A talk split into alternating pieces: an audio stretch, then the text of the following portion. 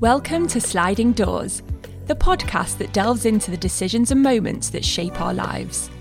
I am Jenny Becker, and throughout my life, career, and relationships, I've always been fascinated with the notion that everything happens for a reason, alongside my love for the 90s movie classic, Sliding Doors. Have you ever really thought about those moments that shaped your life? Those decisions that could have gone either way in the opportunities presented to you? What if you had taken that job? Or told that person in high school how much you liked them. Each episode, I will talk to some amazing people from all walks of life and chat about their sliding doors moments. We will reflect on how a decision or moment changed the course of their lives and how things might have looked if they had never happened. I'm Sandra, and I'm just the professional your small business was looking for. But you didn't hire me because you didn't use LinkedIn jobs. LinkedIn has professionals you can't find anywhere else, including those who aren't actively looking for a new job but might be open to the perfect role, like me. In a given month, over 70% of LinkedIn users don't visit other leading job sites. So if you're not looking on LinkedIn, you'll miss out on great candidates like Sandra. Start hiring professionals like a professional. Post your free job on linkedin.com/people today. Want to get a chiseled look in the jawline? Sculpt and shape your jawline with added volume from Juvederm Volux XC. Juvederm Volux XC is an injectable gel specifically designed to be robust enough to improve moderate to severe loss of jawline definition. And it is the first and only hyaluronic acid filler approved for the jawline. Add volume to your jawline for a chiseled look with Juvederm Volux XC. For important safety information and to find a licensed specialist, visit juvederm.com. That's J U V E D E R M.com. Not for people with severe allergic reactions, allergies to lidocaine, or the proteins used in Juvederm. Common side effects include injection site redness, swelling, pain, tenderness, firmness, lumps, bumps, bruising, discoloration, or itching. There's a risk of unintentional injection into a blood vessel, which can cause vision abnormalities, blindness, stroke, temporary scabs, or scarring. Talk to a licensed specialist to find out if it's right for you. Visit juvederm.com. That's J U V E D E R M.com.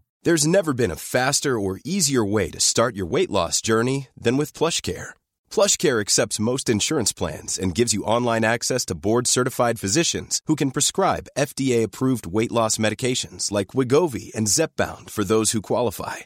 Take charge of your health and speak with a board-certified physician about a weight loss plan that's right for you.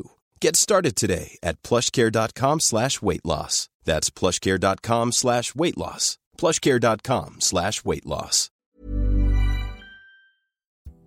My guest today is Sonny Jay. Sonny is a presenter and radio DJ and host of Capital Radio's Late Show, and previously a co host of Capital's flagship breakfast show for five and a half years. Sonny has been an entertainer since a young age and played both the London Palladium and Wembley Stadium before he was 18. And in 2012, he got to the finals of Britain's Got Talent as part of the band Loveable Rogues, who then went on to support Olly Murs on a 28 day tour and played Capital's Summertime Ball, just to name a few. In 2015, Pop's loss was radio's gain, and Sonny dedicated himself to a broadcasting career. Graduating from local radio, he joined Capital in 2017, initially presenting overnights before joining Capital Breakfast Show alongside his great friends Roman Kemp and Sian Welby. And in 2021, he successfully juggled his radio day job with a new skating obsession and won the 13th series of ITV's Dancing on Ice. With his infectious sense of humour, relatable charm, and extensive knowledge of pop culture, Sonny is well on his way to creating the career and life he always dreamt of, and I cannot wait to hear all about his sliding doors moments. So, Sonny, it's so great to have you on the show today. Thank you so much for joining me. Um, so, you've now done a full year of your evening show on Capital. How's the first year been for you? I mean, it's almost kind of like you've switched time zones. I've completely switched time zones, which is crazy, um, but I feel like in the best way. Um, so yeah, obviously doing the breakfast show, you know, getting up at four o'clock every single morning to you know get to work and living a jet lagged life doing the breakfast show, coming home from work, you know, falling asleep on the sofa because you're so tired. It's like I can't even. I feel like I can't even remember that time yeah. now because you know, last year just changed my life doing the Capital Late Show because it. I've just literally got the day to myself, and then I go to work in the evening. And obviously, I love doing work, and it just doesn't feel like I have a job at the moment in the yeah. weirdest way. But I remember always being scared about doing my own show because I was thinking, you know, I've been doing the breakfast show now for like six years, six or so years. And I remember thinking, I'm going to. I'm going to be by myself now, and it's sort of a scary moment. That yeah. that moment of like, you know, I'm I have my mates around me every single morning. I have a laugh, and we always pick each other up. To me, just being by myself, and I, I remember being really worried about it and thinking, can I can I do this? Um, and I, you know, I don't tell Roman or Sian, who I used to work with, but I, I think I prefer it. I think I prefer it. I do. It's yeah. mad, and I never thought I would, but it it reminded me of like how the reason why I got into doing what I'm doing because actually I you know I started alone. I just happened to fall into working with you know Roman and Sian at the time, Sian Welby, and then now I feel like oh actually yeah I prefer it. And also, I think sometimes you've got to throw yourself out of your comfort zone to to realize your ability to do things. You know like as you say you thought how am i going to do this? I need my friends around me. How am i going to go on my own? And then you do the scary thing and realize i can actually do this. And has it kind of taught you a bit of that kind of self-belief like go for stuff take risks do new things and because you never know what how you're going to feel or what's going to come of it? Absolutely. And I remember um, I interviewed Leanne from Little Mix. She came in, obviously, she's gone solo now and all that yeah. sort of stuff. And I remember having a really like sort of in depth conversation with her. I've known her for years. Um, and you know, she was she went to me, Oh, how's it, you know, doing this by yourself now? And I what it's probably the same for you. You know, you you realise that there is a reason you started doing this, you know, and mm. that you, you start to believe in yourself a bit more because you're not being backed up by, you know, a couple of other people that you work with. And I feel like since you know I was 18 years old, I used to be in a band, and there was three of us in this band, and I, I, since being 18, I've always been around people and working with people, and this is yeah. the sort of first time since I was 18 that I'm doing something by myself. So it does give you a bit of it's scary at first, but it does give you a bit of belief into actually I can do this, you know, by myself. Definitely. And there is also something really special. Do you feel like this about a late night audience and a late night show. I think people that speak like talk about when they do radio is is that the breakfast show is very special, but also late nighters as well because you're in people's homes, people are working, doing shifts. It's kind of that I don't know. It's a special time, and do you feel like you've also felt that shift from the audience that listens to you? I really have. Uh, it's so interesting. You know, you do a breakfast show, you're part of everyone's morning, their routine, they're getting up and everything. And doing the late show, it's like there's such a different audience, and it's actually mm. quite a nice one because they're really listening. You know, yeah. they're they're in the car, they're probably working in the car, they're in their lorries, they're doing night shifts, they're doing you know all these things, or like you said, they're at home and they're really listening. You know, if you've got the radio on, you're really listening at that sort of time because you put it on for a reason. And I'm lucky in a way. Like I've got away with so much on my show, and I, I honestly, I, I, never thought I'd be like.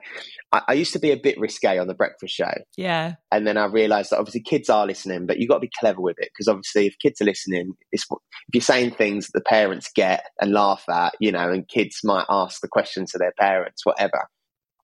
But on the late show, it's like I can kind of get away with a lot more, and I feel bit, like yeah. it's a it's a show made for me because you know, the stuff that I've done this year, I'm like, how have they allowed this? I mean, I haven't, I haven't been fired yet, but you know. Exactly. You never, you never know. Could come. But I think, you know, that's probably why, you know, you do do so well and you enjoy it so much. And, you know, I think there is something special about just having that cheeky side to. You can be you.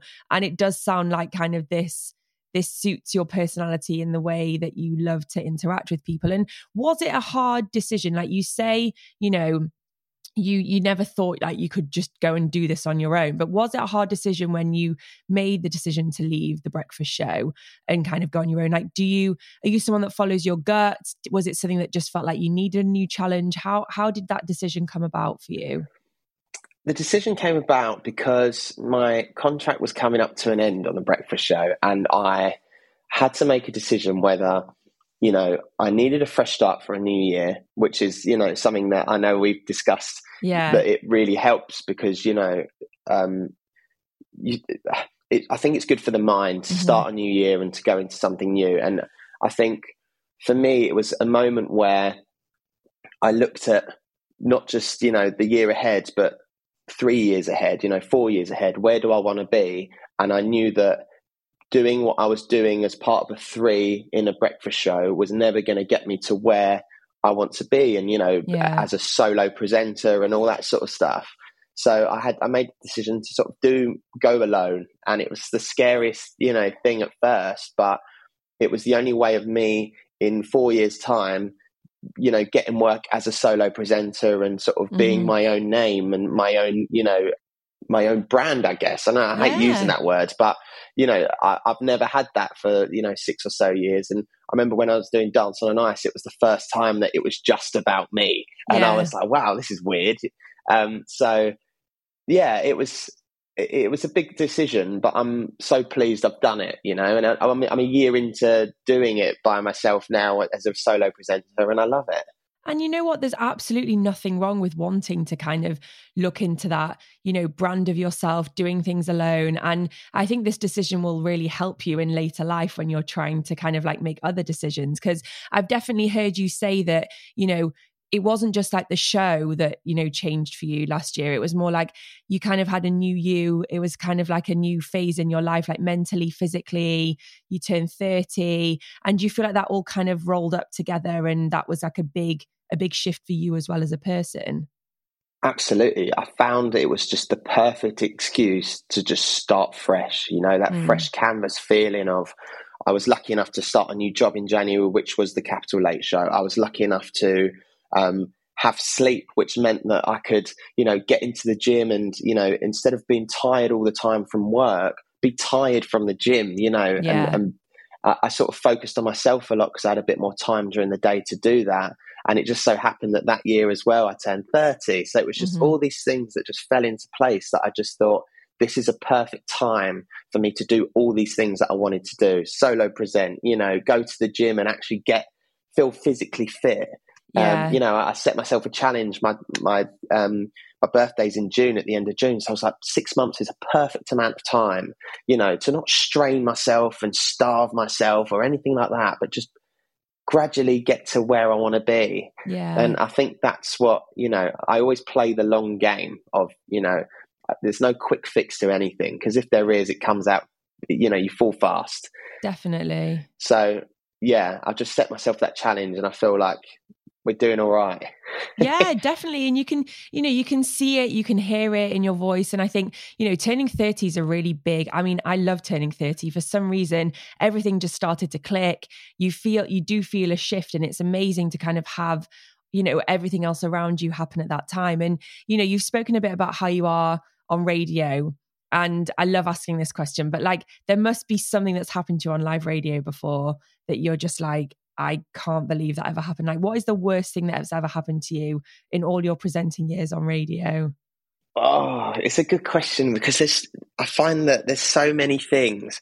I mean, you get awkward moments. I mean, you know, Capital do, um, Capital give me the cash. So there was one morning that I think we were giving away about £35,000. And, you know, this sort of competition is that if you've entered and we call you back, you have to say, Capital, give me the cash. That's the first thing you have to say. Yeah. You can't say, hello or anything like that. And the most awkward moment was that we were calling this guy because he won 35 grand and he someone picked up the phone and it wasn't him and it was his daughter and she goes hello. And we have to as a competition take that as yeah. the first thing that someone has said on the phone. And he's picked up he's obviously picked up the phone out of the daughter's hand and gone what are you doing? You know this is my phone. And he goes capital give me the cash. And we were like mate, we're so sorry. It's, oh it's too late. God. Like, it's too late. And then, and then he was like, he was really like obviously upset and he was like, go on then, how much was it? And then Sian Welby, who I work with, that has obviously done this podcast before, she was like, don't tell him, don't tell him. And Roman was like, yeah, mate, it's about 35 grand, I'm oh afraid. and it was like, that was an awkward moment. But then you get funny moments where like things that you, you never think would happen to you on air. Like I put a TikTok up not so long ago of me just having a hiccup on air. And I always oh have this God. theory. I always have this theory that like you, you never sneeze on air. Like you, you yeah. just can't. Like you never can't hiccup sneeze, on air because you just like, can't. You can't. Yeah, you can't. Exactly. But you just don't feel like you need to because the mics are up and you're just like in the zone.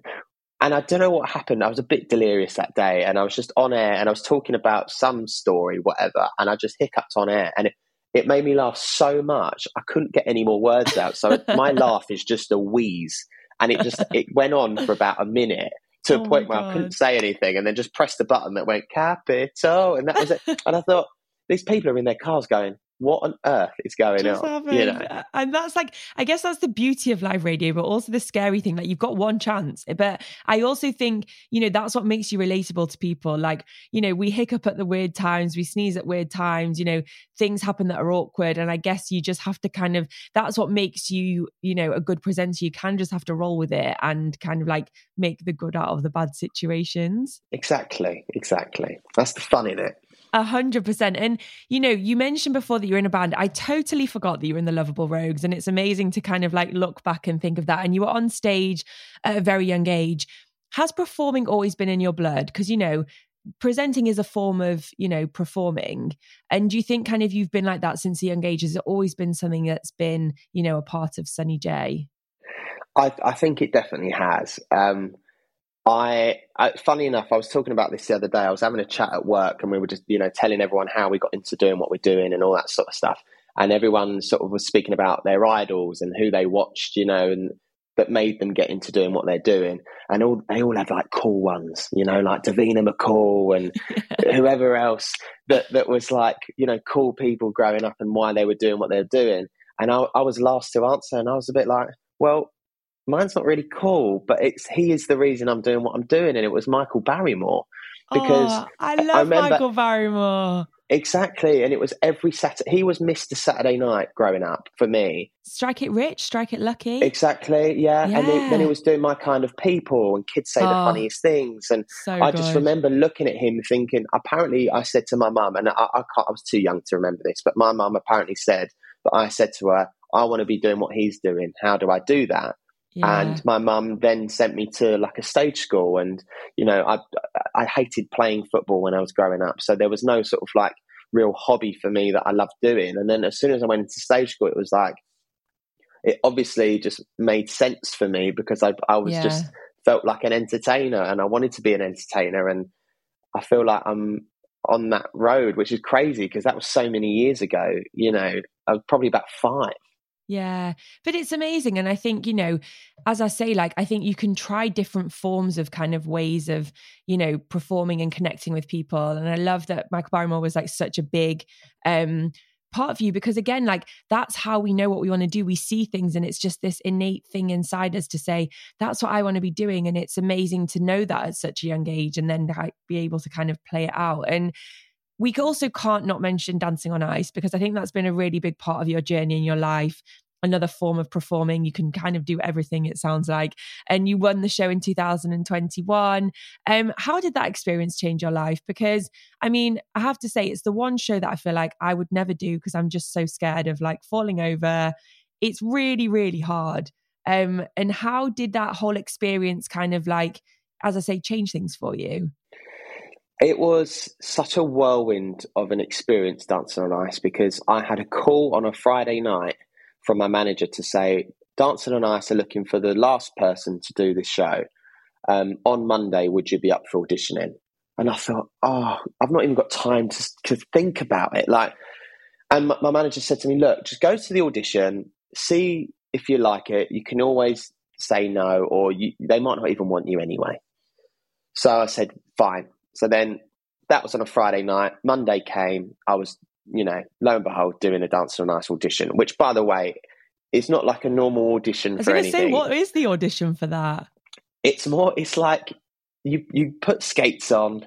You're showing them that you can't skate, basically, and then you come off the ice, and then you're doing like a coordination test, I guess, of like just simple moves and all that sort of stuff. And I think they looked at me and thought, "He's so bad. This is going to be good TV." Really? Um, and then, yeah, so that was the Monday. And then by Thursday, I got a contract offer from Dancing on Ice to say, Do you want to do it? And I just felt like I had no time to. And I remember saying to my manager, it's, it's not even. It's not even one of the shows that I would have even said I wanted to do because I think it looks impossible. You know, Yeah. you go onto this show not learning, not knowing how to skate, and then suddenly you're picking your dance partner up It's skating, it's dancing, it's like physical, it's everything. Yeah, and I just thought this is not for me. But it was such a whirlwind. I just was just suddenly, you know, in sparkly outfits every weekend, and it just took over my life. And obviously, I was lucky at the time. It was 2021, and you know, there were still sort of lockdowns here and there, and you know, I was lucky enough to be able to go and do a breakfast show on the radio, but then also afterwards go learn how to skate. And yeah. after that, I would go home and then go to bed, and then wake up, and it would all sort of happen again. I, I just feel like, like I said to you earlier, it was it was my first chance of me being just me doing something, you know, Yeah. and you know, you see a lot of other people do these shows, and you know, their names, this, that, whatever. I was felt like I was really lucky that I had the opportunity to do that show because I feel like it did sort of cement my name in just people know that I'm doing this, and you know, it was it was a nice moment for me to go. I'm sort of good enough to be sort of put on that show and for people to know who I am, you know. Definitely. And it's a sliding doors moment. You know, you could have easily been like, I can't be asked to go to there on Monday. Like, no, not for me. As you say, a show that you hadn't really thought about doing, I can't do it. Something. And I do sometimes think that the opportunities that present themselves to us that we don't care too much about often are the best ones. You know, when the pressure's off, you just do something because you're like, let's just try it. And, you know, as you say, they thought you kind of like, you know, probably not that good. How did you then go to win it? Like, how did you get yourself through? Like, did you do you love just having a challenge? Are you someone that once you kind of say yes to something, you just fully commit? Do you feel like you just had a really good, I don't like to use the word, but journey on the show? I do. I, I mean, I put it all down to my lucky number is 13. Yeah. Um, I've got it tattooed on me. It's on football shirts of mine, everything. It was the 13th series of Dancing on Ice. Oh. And I, I honestly think it must be the only reason because, you know, I did go on that show not knowing how to skate, but I did commit to it. I must say, there was one thing I did do. You know, I was still waking up at 4 a.m. every morning doing my breakfast show. And, you know, a lot of people were, you know, getting up just to do this show. But, Yeah. you know, I was, I was doing both things and it took over my life for six months, you know, um, to a point where when it was on the live shows, you know, I was doing breakfast every single morning, five days a week. Saturday, I was going into Dancing on Ice to do rehearsals, and Sunday, I was so I was doing seven days a week for months. You know, it was just yeah, ridiculous, and there was no there was no moment, but I've just felt lucky that I was in the moment and you know working, I guess. But I don't know how. I honestly don't know. I think just commitment. I, I think it taught me that if you can stick to practicing something every single day, that you Mhm. can achieve great things. And that's what I put into my sort of working out routine last year when I started in January, because I knew that if I commit to something, I will get good results. And I think that's really ingrained in me now from Dancing on Ice. And it's proven that last year, you know, I could go to the gym and I could commit, and that's got results. So you just think, what else can I do, you know, that I can commit to and get good results from, you know? Oh, it's amazing. It's such an amazing life lesson, but also such a great inspiration for other people in terms of, as you say, committing to something and really showing yourself your own ability. And it leads on to me asking you before we go on to talking about your sliding doors moments, you've mentioned there that you do have a lucky number. So I'm guessing you kind of do believe in some form of luck and fate. But when it comes to the, you know, the sliding doors theory, what are your thoughts? You know, do you think things happen for a reason? Do you think it's fate, timing, luck, coincidence? What what do you believe in? my mum has always brought me up and always said to me that things happen for a reason, you know, and timing is everything. Like, like I would consider myself, you know, quite a lucky person because of everything that I've done in life, you know. Um, but maybe that's not down to luck. This is where I find it hard because it's like maybe it's not down to luck. Maybe I sort of give myself a hard time because I do put effort into things and I do feel like you know you work to get yourself into places and but I also think you need luck on your side to go with Mhm. it. You know, I, I when I used to do music, there was loads of people that were so much better than you know me, and they might be the better singer, they might be you know better looking, they might have all these better opportunities, but actually. You need a bit of luck on your side because you know Mhm. when you think about all the musicians out there that are so amazing, but we've just never Yeah. heard of, and they've never had the luck or the. Do you know what I mean? So Mhm. I do think it is as a collective all of those things. Yeah, I fully agree. And I think that, you you make a point that we talk about quite a lot in the sense of I think you have to, in order for luck to work, you have to work hard. You know, you have to be ready, you have to prepare yourself because I do think luck comes to everybody. But if you're not ready for it, if you've not prepared for it, if you've not put the time in, the luck won't flourish and kind of go into opportunities. And I think it's a really good theory. Listen, I think some people are luckier than others, but I guess it's what you do with that luck. And it sounds like you've done a lot of good stuff with your luck. Millions of people have lost weight with personalized plans from Noom, like Evan, who can't stand salads and still lost 50 pounds. Salads, generally, for most people, are the easy button, right? For me, that wasn't an option. I never really was a salad guy. That's just not who I am. But Noom worked for me. Get your personalized plan today at Noom.com. Real Noom user compensated to provide their story. In four weeks, the typical Noom user can expect to lose one to two pounds per week. Individual results may vary. Spring is my favorite time to start a new workout routine. With the weather warming up, it feels easier to get into the rhythm of things. Whether you have 20 minutes or an hour for a Pilates class or outdoor guided walk, Peloton has everything you need to help you get going. Get a head start on summer with Peloton at onepeloton.com.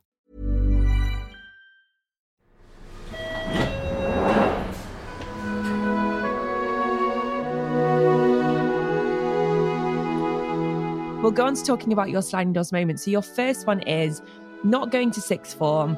What my mum wanted me to do is it was the safe option, but ending up going to performing arts college instead. So, I think we've all had a what if moment in life that involves our parents wanting us to do something and us saying, nope, I want to do something totally different.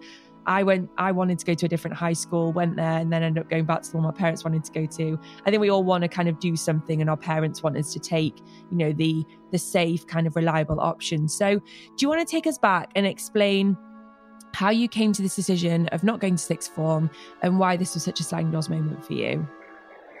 I think it's quite a pivotal moment for me, purely because you know, as um, when I was younger, I was doing loads of, you know, because I said my mum put me into stage school and all that sort of stuff. I was getting like jobs as a child and doing all that. You know, I was, I was like to a point of even being like a sewer child in Chitty Chitty Bang Bang in the oh, West End. Amazing, you know? yeah. So, so, so, but then, then there was a, a moment where it was like, right, I've got into sixth form and this is now adult stuff. You know, this mm-hmm. is like, what do I want to carry on doing? What I'm doing? Do I think that I can believe in myself that much to not go to sixth form and actually pursue a career in what I want to be doing, i.e., you know, at the time it was music or just entertaining. I just really wanted to entertain. And I think, you know, when you've got your parents going, sixth form, you know, just go. You can always do do something that you want afterwards. Yeah. And I just remember, you know, standing there with my grades from GCSEs, you know, the letter, and my mum was like, "So, you know, you're gonna you're gonna do it." And it's not like a, it was a pushy thing from my mum, but I think it was just a safe option, you know, exactly. to have options coming yeah. out of sixth form. And I just remember saying to my mum, "Mum, I, I don't want to do it. I would just want to go to like performing arts college and just, you know, do that and pursue that." And I think it was that moment where it was the first time I was like, no, I want to do this. You know, it was like a. Was it just a natural feeling inside?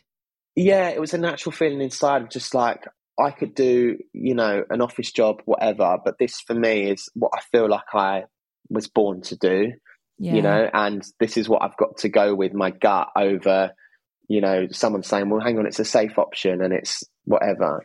You know, when you think, look at, I, I love Dragon's Den. Yeah. And when you look at, you know, all the dragons that go, you know, it's the biggest risk takers. That that's if you take the biggest risk and all that sort of stuff. And okay, maybe looking back, it wasn't the biggest risk, but it did give me a, you know, a big reward to where I am now. So mm-hmm. that for me was, you know, a bit of a sliding doors moment because it was that decision of like, no, I'm going to trust my gut this time, you know, because Definitely. when you're in school, you, you have to go by, you know, what your parents, yeah. you know, because they're looking out for you. And do you know what I mean? So, but yeah, that, that for me was, I remember that day so well. Yeah, a hundred percent. And like, you know, you were quite young. Like, you know, to make that decision and have a gut feeling at that age is quite like a big thing. Like, you know, you're not, I think our parents want to guide us because we haven't had the life experiences yet. And, you know, sometimes parents let you make decisions even if they think they might fail just to kind of like guide you along the way sometimes they won't let you but you know, it sounds like from a young age you you knew what your gut wanted. And,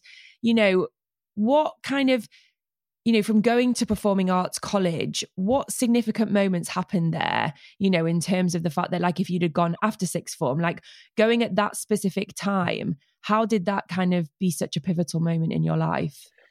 I think it was a pivotal moment in my life because um, it was a performing arts college, and in performing arts, you have to do everything. You mm. have to be able to sing, you have to be able to dance, and you have to be able to act. And the two things that I did love doing was singing and acting. The dancing, not so much. Well, and, look at you now; you weren't dancing on ice. Well, I've got a trophy at home, but you know, I don't want to don't want to throw it out there too much. Um, but yeah, it was the dancing that I didn't really like, and there was two other people in my year that didn't also enjoy dancing. They enjoyed the acting and the singing part. And there, there was always like this end of year show at college where you'd have to audition for all these dance parts and whatever. And there was one day that three of us just thought, there's no point in even going. You know, we're not dancers. We're not going to get these dance numbers. It's just not going to happen. There's just no point. So we ended up sitting in a room for a couple, like, I remember it was a couple of hours we always used to bring like instruments in, like guitars, whatever. I, I, used to bring a ukulele, and it was the only instrument I could play at the time. And um, we just started writing this song together, and it was a song that was called "Lovesick." And um, we were like, "Oh, this is actually a really good song." And then we were like, it was just one of those moments of just like, "Are we a band? Is this is this a band that we? Is this what's happening right now?" And it it was, you know. And then we ended up thinking, should we just actually do a band, like do a band and go gig and stuff and see if they were like us. And we did. And then it, it got to a point where we we thought we were bigger than the college, which is terrible. You know terrible. But we were like, we're doing a that gig young on, arrogance. On, yeah, we're doing a gig on Tuesday night, so probably haven't got time to come in Wednesday. And it just got to a point where we were just booking ourselves in loads of gigs and doing that sort of thing. And then we ended up leaving college a year early because we thought, no, we're going to pursue this. So um, I mean, our course director wasn't very happy at the time. She said, You're making a massive mistake and all this sort of stuff. And actually, I think it was about six months in, we thought, Well, maybe we've made a bit of a mistake here. You know, we've, we've left college early. We're not getting paid to do these gigs. Yeah. You know, we're just, we're just on the scene doing it. And, um, then we had an email from Britain's Got Talent, yes. uh, one of the producers, to ask ask us if we wanted to go on the show. And that's your second moment, which we will go on to talking about. But I love how they all connect because, you know, when you really think about it, you know, you remember that day, that moment when you decided, I don't want to go to sixth form. You could have easily gone to performing arts college, you know, another time, but you wouldn't have met those people. And I think that's what's really, you know, what I really love about delving into these moments and kind of putting together all of this kind of little bits that happen because you know even just them going at the same time, like it all made a difference to your life path. And the fact that you didn't like dancing, the fact that you kind of like sat in a room that day and brought the things. And it's these moments when little ideas spark. And at the time, you don't know whether they're going to go to. But ultimately, this was, do you feel like this was kind of like the beginning of kind of the journey of where you are even now in your life? Absolutely. I like, and every time I say, oh, it's a pivotal moment, you know, not going to sixth form or whatever, it, this really was because it, you're right. I met two other people that just happened to be there and just happened to not like dancing too, and just yeah. happened to be into music and just have like and all these things that all added up to that moment of us, you know, becoming that asking that question: Are we a band? Is this what's happening right now?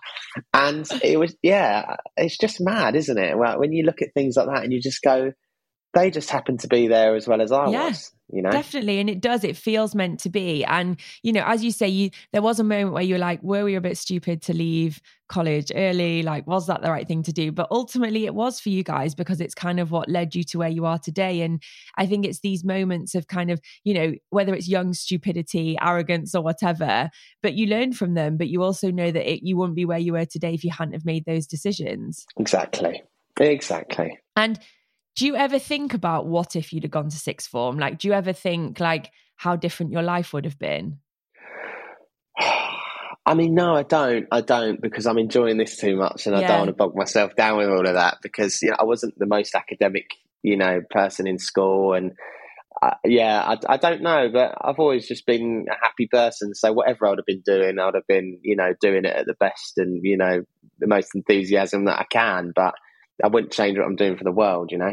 Exactly. And I think the fact that you remember the moment so well means you appreciate kind of like the what if side of it. You appreciate the fact that you didn't make that decision.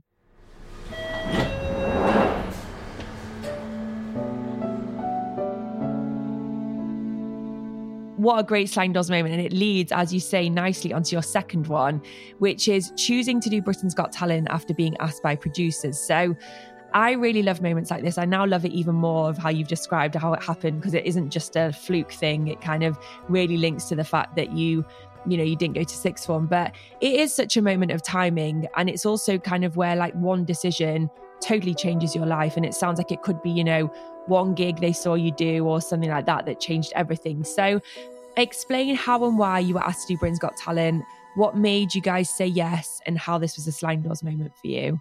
So, we obviously, as I said, left college. We were booking ourselves in gigs, trying to get out to as many people as we possibly could. The more people that would see us, the more people that would have heard of us, and we might have got a follow on Twitter at the time. Instagram wasn't even around. yeah, I know, kids listening. Those Instagram wasn't a thing. so yeah, and then we started recording some videos. So we were like, well, if we can go on this, there's this thing called YouTube. So if we can like film a video of us playing, put it up on YouTube, and people might be able to hear us. So we ended up doing a cover, well, loads of covers, but one cover in particular of Ed Sheeran's "The A Team," yeah, um, which was one of his sort of first singles that he released. Um, and we did a cover of that, and it was me on my ukulele, it was Eddie on his guitar, and then we we're all sort of singing and harmonizing together and we put it up on YouTube. And I wouldn't say it was a Justin Bieber moment of, oh my God, we've got millions of views yeah. in it. It probably was about 20,000, which for us yeah, that was amazing. Good. You know, doing gigs in front of two people and then online, you just suddenly get about 20,000. And then it just started racking up a bit.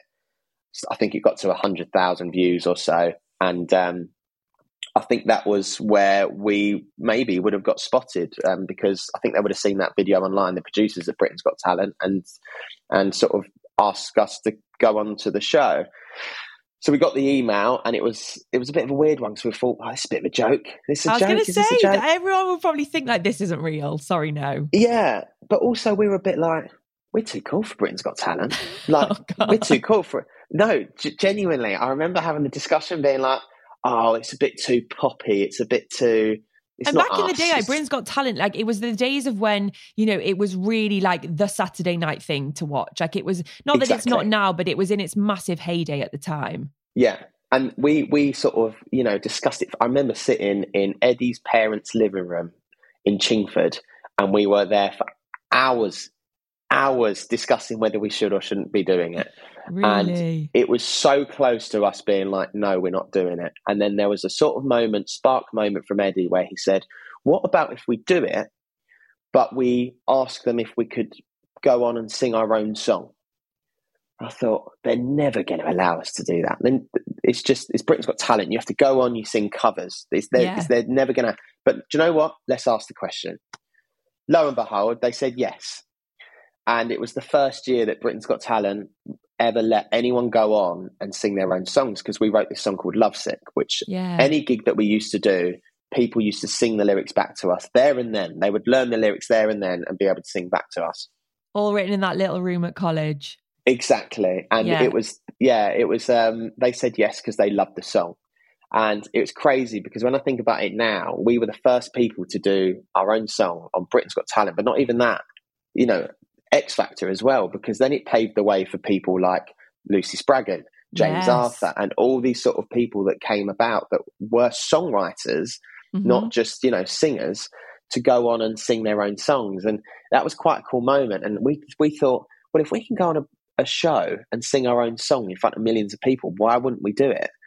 And that's what happened you know? That was that was what happened. We went on simon cowell heard our song and three boys that were in college writing a song together and skipping dance class you know a year later we've got simon cowell listening to a song that we've written yeah. and putting us through to the final of britain's got talent and millions of people being able to hear this song. It was it was crazy it was mental um, I'd love to know what your teacher thought, who was like, you know, you were so stupid to have left college early. And then the next year, you're like on TV and everyone's watching you. But it must have been a massive whirlwind. Like, do you remember kind of the time in the sense of, as you say, you've gone from kind of you know, your 100,000, just your casual 100,000 views on YouTube to being in everyone's in everyone's living room every night simon cowell seeing you you you know you were semi-finalists you you were you finalists or semi-finalists finalists were finalists, finalists as well yeah and then it led to you being signed and going on tour and going like does it feel like an unbelievable whirlwind like do you remember that time in your life as just being like i can't believe that that all actually happened it really was a whirlwind. And uh, you've got to remember, I was 18 years old. I came off Britain's Got Talent, which, like you said, was one of the biggest Saturday night shows. There was, I think, 11 million people watching, yeah. you know. And for me, 18 years old, coming off a show like that, you know, just going straight into gigging, you know, I remember uh, straight off the back of that show, we were on the road for like four weeks, but we were only told we were doing a couple of gigs. And then while we were doing a couple of gigs, more gigs would get booked in. So then suddenly we had no more washing and we had to like buy new clothes because we were on the road and we wasn't going home and it was it was craziness and it just all just fell into place of just like we are we're not even just doing this gigging we're doing this gigging with our own music that we've gone yeah. onto a show and and it was just a cool moment and a cool whirlwind that i was in and i never take it for granted i remember waking up being like well, there was one morning when we came off Britain's Got Talent and we had loads of meetings set up with record labels. And it was like we had a whole day booked out with record labels. Like it was literally like, right, we're going to go into Universal, we're going to go into Sony, we're going to go into Relentless, all these sort of different record labels.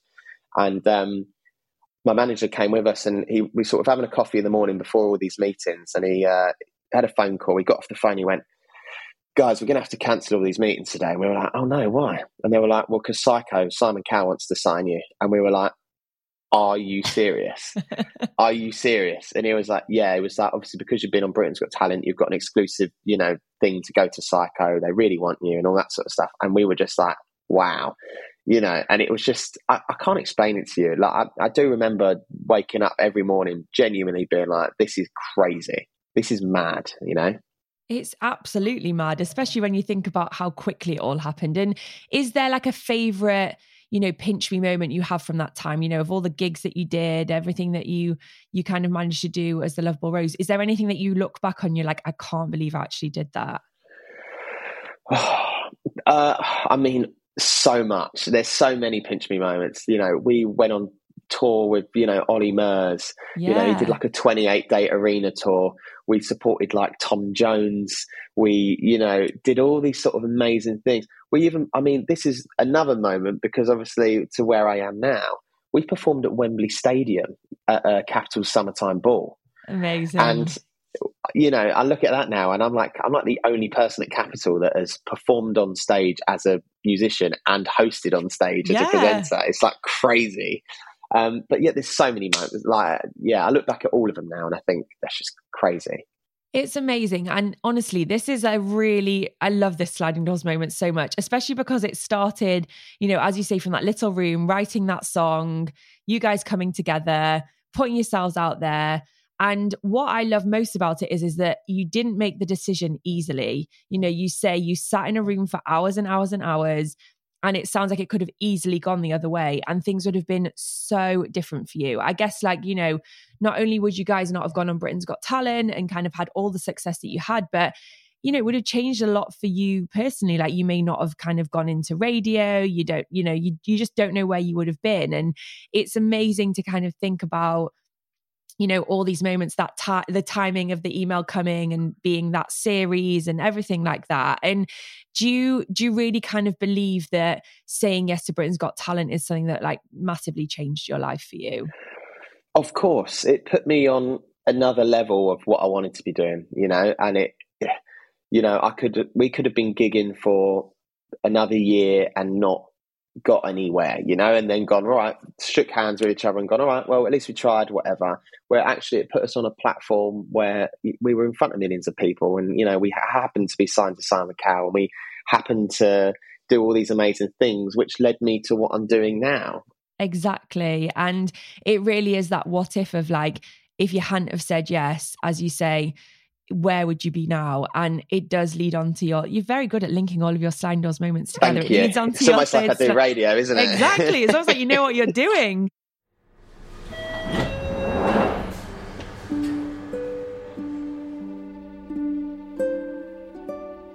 And it does lead on to your third sliding doors moment. So, making the decision not to go back into music after the band. I knew I wanted to be a presenter after doing so many radio interviews. So, again, I really love this one. It's very, very linked to your second moment because ultimately, would you have had all these experiences without going on Britain's Got Talent to know that radio presenting was what you love to do? So, explain why and when the band ended and why you decided to kind of change directions in your career and life. So, the band ended because we came off Britain's Got Talent. We had this song called Lovesick, and we were like, we need to go out, gig, and we need to release this song. And remember I was saying that we were the first band to ever go onto a show and do their own song. Yeah. Which for Britain's Got Talent, for X Factor, for Simon Cowell was new. It was a new thing. They didn't they didn't know what to do with that. They were like, okay, this song everyone loves, but what are we going to do?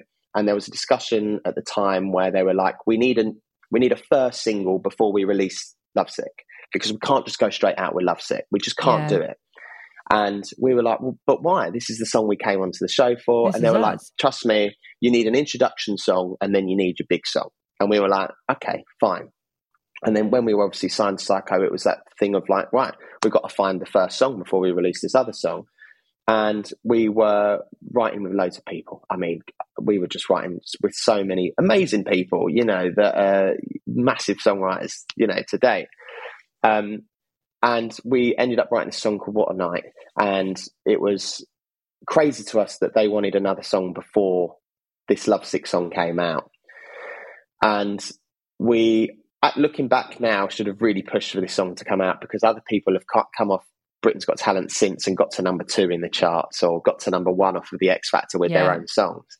And at the time, we should have really pushed. And annoyingly, you know, Simon Cowell and there's a guy called Sonny Takhar who was his right hand man said to us, "We've learnt from you guys because we should have released it straight away." And you know, that obviously they've been doing that ever since. Yeah. But there was a for us, it took about a year to even find our first single before we even released Lovesick. So there was just a lot of slept time on what we were doing. And you didn't kind of like jump on the bandwagon when it was going. Exactly. You got yeah. to, you know, you, you just got to jump on it. And I just think they were too scared to do that at the time. And we ended up a year later, after coming off of Britain's Got Talent, which is crazy, releasing this song called What a Night. Did all right, got to number nine in the charts. You know, we were pleased with it and we were like, this is great. But then we always had this feeling of like, imagine if we did release Lovesick straight off the show, would it have gone to number two? Would it have gone to number one? We don't know. But had it gone to number one, my life could have been very different right now. Yeah, another like, what if moment. Totally. Exactly. Um, so yeah, that that for us was quite a big moment, and it, it, did sort of like slowly start to deflate what we were doing. You know, we mm. were still gigging, we were still doing this, and then um, Syco normally get you know the record label normally get number ones all the time. You know, you got to remember at the time they had people like Little Mix that would just go straight yeah. to number one, and for them, a number nine was like, oh, oh, we're not too sure with this one. Which nowadays, if you got a number nine, you'd be laughing because the, yeah. the amount of record sales we got back in the day to compared to what people get now is unbelievable. Um, so then they were like, look, you know, sorry guys, but number nine is just kind of not good enough. I think, you know, we're going to have to part ways. And then we had a whole discussion of whether we wanted to go back into doing another major label or whether we wanted to self fund, you know, our own project. Yeah. All we ever wanted to achieve as a band was to have our own album out. That was the dream. You know, when you start doing music, all you want is an album. You know, that is a, a goal for a musician. Whether or not it does anything is another thing but it's the experience of the whole thing. Yeah, and we we earned you know enough money to be able to self fund our own album, and we ended up doing that. Our album came out; it did well, you know, for an independent record label that we set up, and we just thought we're never gonna. If we carry on trying, we're just to keep funding all this money of ours into something that might not work. And originally, all we ever wanted was that album, and we released it. You know, we we did release an album. We've got a body of work that we're all so proud of. And there was also that moment where we just thought we should shake hands now, and we should, you know, be proud of what we've achieved. You know, we've achieved more than what a lot of people would, you know, ever achieve.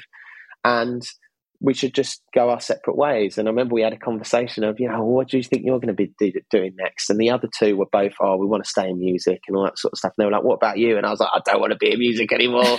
I'm done. It's just, honestly, it just it just wilts you. It's like yeah. it's they call it a music business for a reason, and you know the reason why we got into doing music is because we enjoyed it, we loved it, and it was just all a bit of a whirlwind. But you know there is a business side to it, and I just always knew that it just wasn't for me. I just questioned whether I was good enough, you know, vocally, you know, whether I was better than any other people out there. And I just thought, you know what? There was one thing that we did do that I loved, and it was touring and it was going to radio stations and doing interviews. And I always used to remember, um, you know, sitting in these interviews and thinking, "Oh, that looks that looks like a fun job. If I wasn't doing what I'm doing now, I'd love to be doing that." I love that you got like the vibe, you got the bug. Yeah, and I just thought I, I would love to be doing that, and now I'm doing it. And I was lucky enough, obviously, to play Wembley Stadium for Capital Summertime Ball and ended up meeting people at Capital that, that year and kept in contact and just ended up where I am now.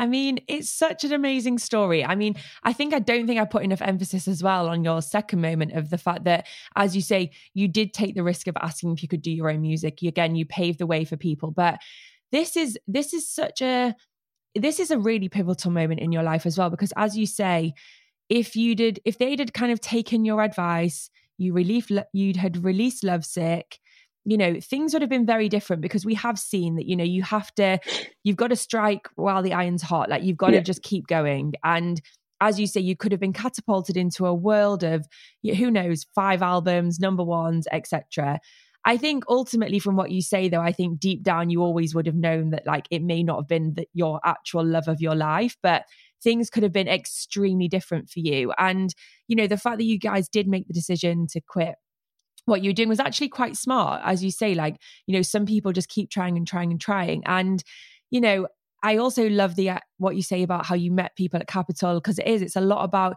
you never know who you're going to meet. Exactly. Seeds are planted, where conversations are going to go.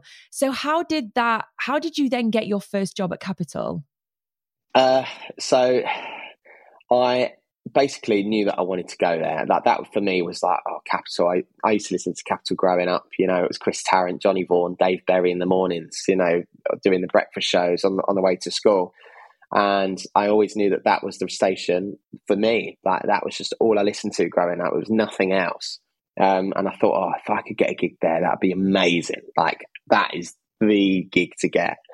And um, I basically kept in contact with people from, you know, performing at their ball. And I, I remember texting a guy that I met called Mike, who worked for Capital at the time. And I said, mate, um, look, I'd love to come in and do a demo. I'd love to do radio. And he, he was really brutally honest with me. He went, look, I'll get you in for a demo. But he went, loads of people want to do radio, Sonny. Like, you're going to have to go away and get an experience, like get some experience. So I thought, look, let me come in and do a demo. Yeah. And then if it's, if it's bad, fine. So I went in to do a demo. And then um, Mike then went to me. He was a very honest person. He went, so what else are you thinking of doing? Are you thinking of doing anything else? Because, and I was like, wow, why is that? Yeah. And it was just like, well, look, I'm going to be honest with you. There's a lot of work to be done. Like, I can't see you doing this anytime soon.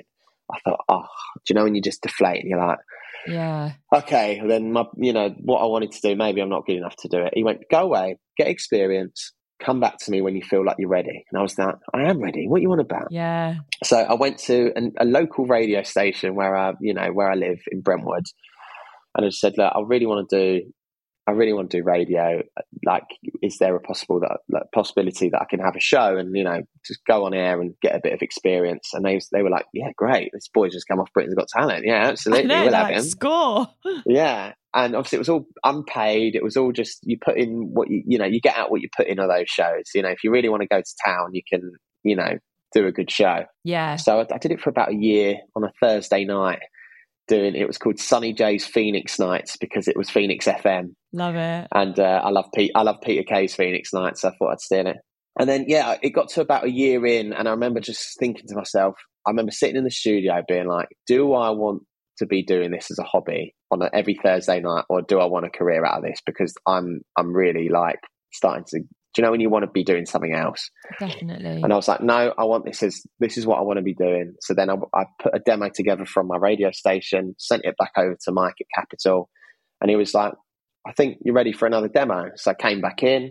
And thankfully, they were looking for a, a, capital presenter at the time to do overnights. And they offered me the gig. They were like, Do you want to do overnights? And I was like, Oh, not really. Have you got any better times? I can't, can't, be doing one till four. I think I'm ready morning. for breakfast. Yeah, can't be doing that. And yeah, I ended up doing overnights for a bit whilst, you know, being asked to demo for this breakfast show that was Romans at the time and yeah, it just it just all fell into place really. I remember doing one till four in the morning of overnights, and then I got asked to come in to do some breakfast show bits for Roman's show, and um, it happened like once a week. It was like, oh yeah, come and do some breakfast stuff for Roman's show once a week. So I was like, fine. So I was doing one till four in the morning. I had to sleep in the office for an hour, and then I'd go on to the oh breakfast show God. to do six till ten. And then it started happening more often. It was like, well, it was two days a week, three days a week, four days a week of doing one till four in the morning Both. and six wow. till 10 doing the breakfast show. And my manager came up to me and was like, um, I think we've got to stop this, don't you? And I was like, yeah, I, honestly, I'm, sh- I'm shattered, mate. I'm so glad you said that. And he was like, do you fancy doing the breakfast show? I was like, yeah. What? He was like, yeah, like just doing the breakfast show full time. And I was like, you being serious? It was like, yeah. I was like, yeah, to get rid of overnights. Absolutely. Thank you very much. Yes. So yeah, and, and now we're here. It's amazing. And it all like, you know, it also again shows that your commitment to things because, you know, you did if you don't sometimes do the things that you don't want to do like you know going to local radio or doing the overnight shows you've got you you realize in life that you've got to put that hard work in and sometimes you've got to do the things you don't want to do to get to where you want to but i think this honestly really feels like it's meant to be. Like your whole everything that's happened in your life feels like the fact that you said that, you know, capital was always where you wanted to go. It sounds like, you know, if we like to think that there's a plan in our lives of kind of how things are meant to be, it sounds like everything that's happened, you know, was led to you, you know, performing at the summertime ball in order to kind of get your in at capital. And, you know, as you say, it just all kind of fell into place for you. And do you think when you look back and, you know, you've gone through all of these moments, does it just feel like you are where you're meant to be and everything that's happened to you happened for a reason?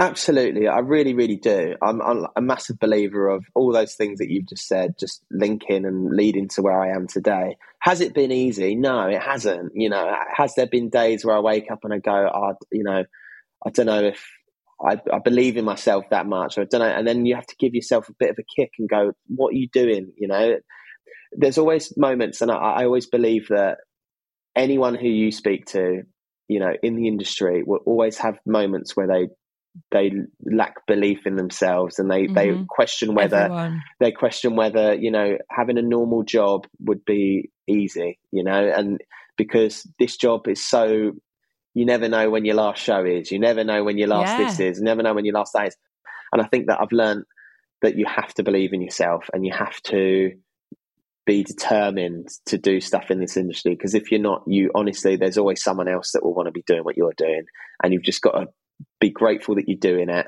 and do it the best that you could possibly can and you know enjoy doing it i mean i'm so lucky like doing what i'm doing Oh, Sonny, it's amazing. And I've really, really loved talking about your sliding doors moments. I love kind of that you've gone on such, a, again, the word journey, but you really have. And you've really been able to kind of like pinpoint the significant moments that have got you to where you are today. I can't wait to see where you're going to go and can't wait to see what this year is going to do for you. So, um, thank you just so much for coming on, being honest, sharing your moments, and just being so inspirational to everyone.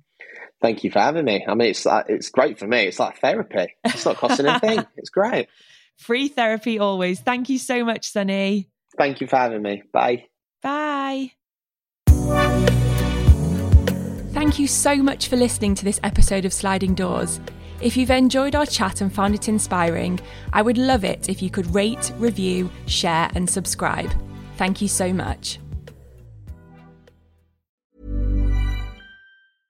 How would you like to look five years younger? In a clinical study, people that had volume added with Juvederm Voluma XC in the cheeks perceived themselves as looking five years younger at six months after treatment Look younger, feel like you. Add volume for lift and contour in the cheeks with Juvederm Voluma XC. Reverse signs of aging by adding volume to smooth laugh lines with Juvederm Vollure XC.